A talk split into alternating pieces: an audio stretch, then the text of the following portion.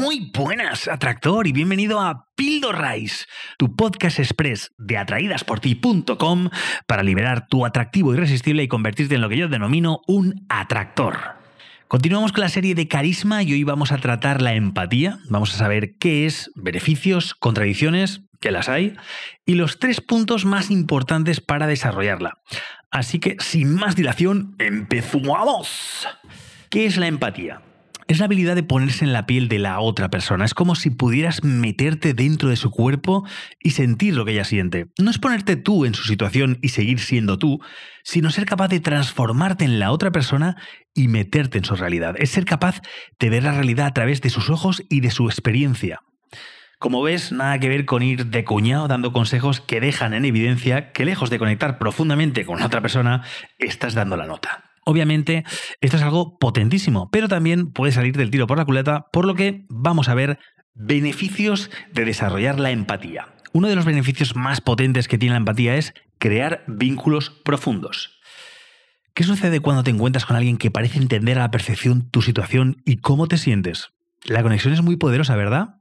A la hora de intercambiar experiencias, tu comunicación es totalmente efectiva. Los malentendidos y conflictos rara vez pueden aparecer cuando la otra persona siente que la entiendes perfectamente y que verdaderamente quieres ayudarla. Si hay algo que no entiende o que le parece contradictorio, lo tratará contigo desde el corazón, buscando llegar a un entendimiento. Al fin y al cabo, hablas muy bien su lenguaje porque entiendes mejor que nadie su situación y vuestro intercambio de ideas fluye como un manantial. En definitiva, y para no alargarme, tu inteligencia emocional es superdotada, tu nivel de conciencia es muy alto ya que percibes muchas más realidades que la tuya propia y usas esa inteligencia para ayudar. Pero meterse en la piel de los demás también puede tener contraindicaciones. Hay un lado oscuro. Contraindicaciones de la empatía.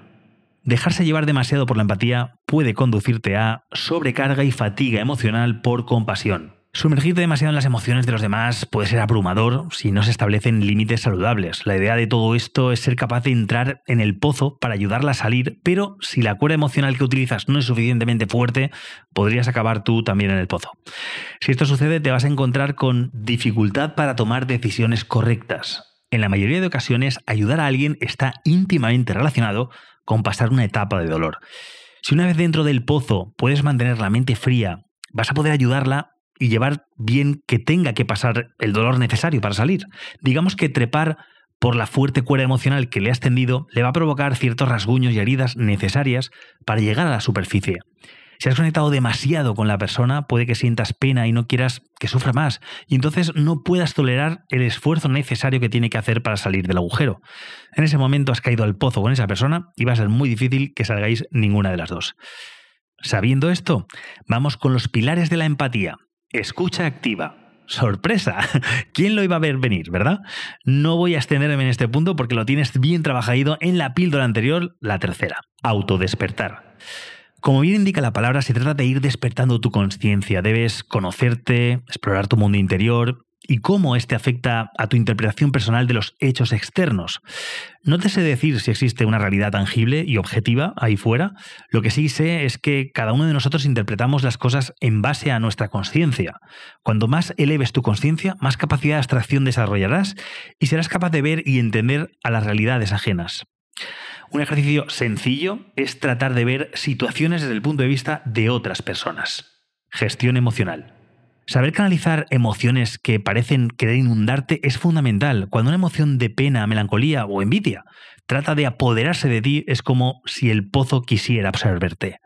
Para evitar que esto suceda, no te identifiques con ella, no te resistas, porque a lo que te resistes le estás dando energía. Permite que fluya a través de ti como una inundación y deja que salga sin unirte a ella.